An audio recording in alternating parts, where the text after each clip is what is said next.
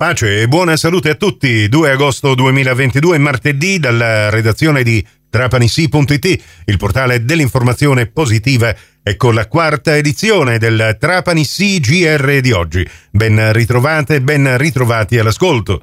Trapani c'è attesa per conoscere quale sarà il nuovo volto della Marina.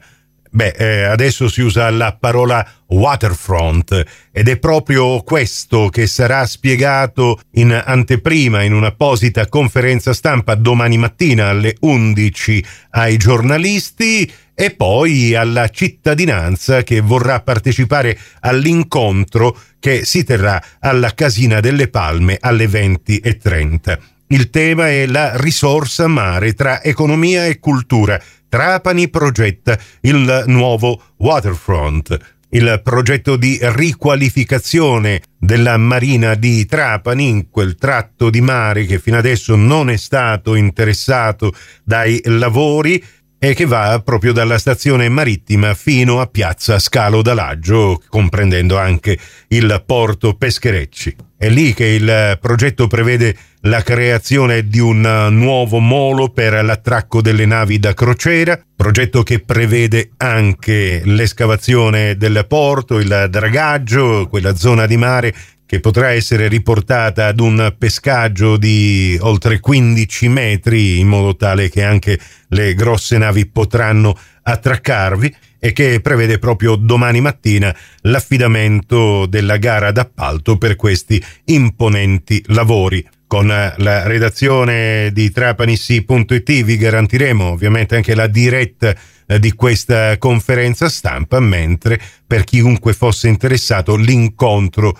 ripeto, è fissato alle 20.30 domani sera alla Casina delle Palme. Il comune di Trapani ha già predisposto degli appositi inviti. All'incontro, oltre all'amministrazione comunale che farà gli onori di casa, eh, ci sarà anche il presidente dell'autorità di sistema portuale del mare di Sicilia, Pasqualino Monti, autorità di sistema che è stata fino adesso artefice di eh, tutti i lavori che sono stati effettuati al porto di Trapani, dalla stazione marittima fino all'imbarco degli aliscafi. Si parla di investimenti ancora una volta cospicui, oltre 160 milioni di euro, a cui si potrebbero anche aggiungere altri finanziamenti per il piano di ripresa e resilienza la notizia dell'uomo che aveva fatto perdere le sue tracce nel territorio di Missili Scemi l'avevamo data ieri, purtroppo è di oggi la notizia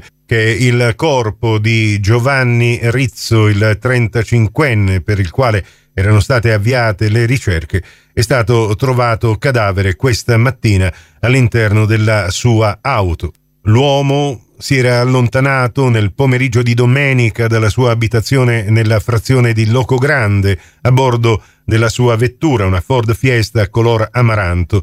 Dai primi rilievi dei carabinieri l'ipotesi più accreditata della morte di Giovanni Rizzo è che si sia trattato di un suicidio. La cronaca si è conclusa con il deferimento in stato di libertà di tre persone per varie ipotesi di reato, un articolato servizio di controllo del territorio che ha riguardato i comuni di Trapani ed Erice da parte dei carabinieri della compagnia di Trapani in supporto della compagnia di intervento operativo del dodicesimo reggimento carabinieri Sicilia. In particolare un 23enne e un 28enne, entrambi residenti nel Trapanese con precedenti di polizia, sono stati denunciati poiché all'interno eh, della loro vettura è stato rinvenuto un coltello di genere vietato, una mazza da baseball e un tubo di ferro. Sempre nello stesso servizio di controllo, un cittadino straniero quarantenne è stato deferito poiché avrebbe violato gli obblighi alla misura della sorveglianza speciale. Ed infine sono state segnalate alla prefettura di Trapani sei persone in qualità di assuntori non terapeutici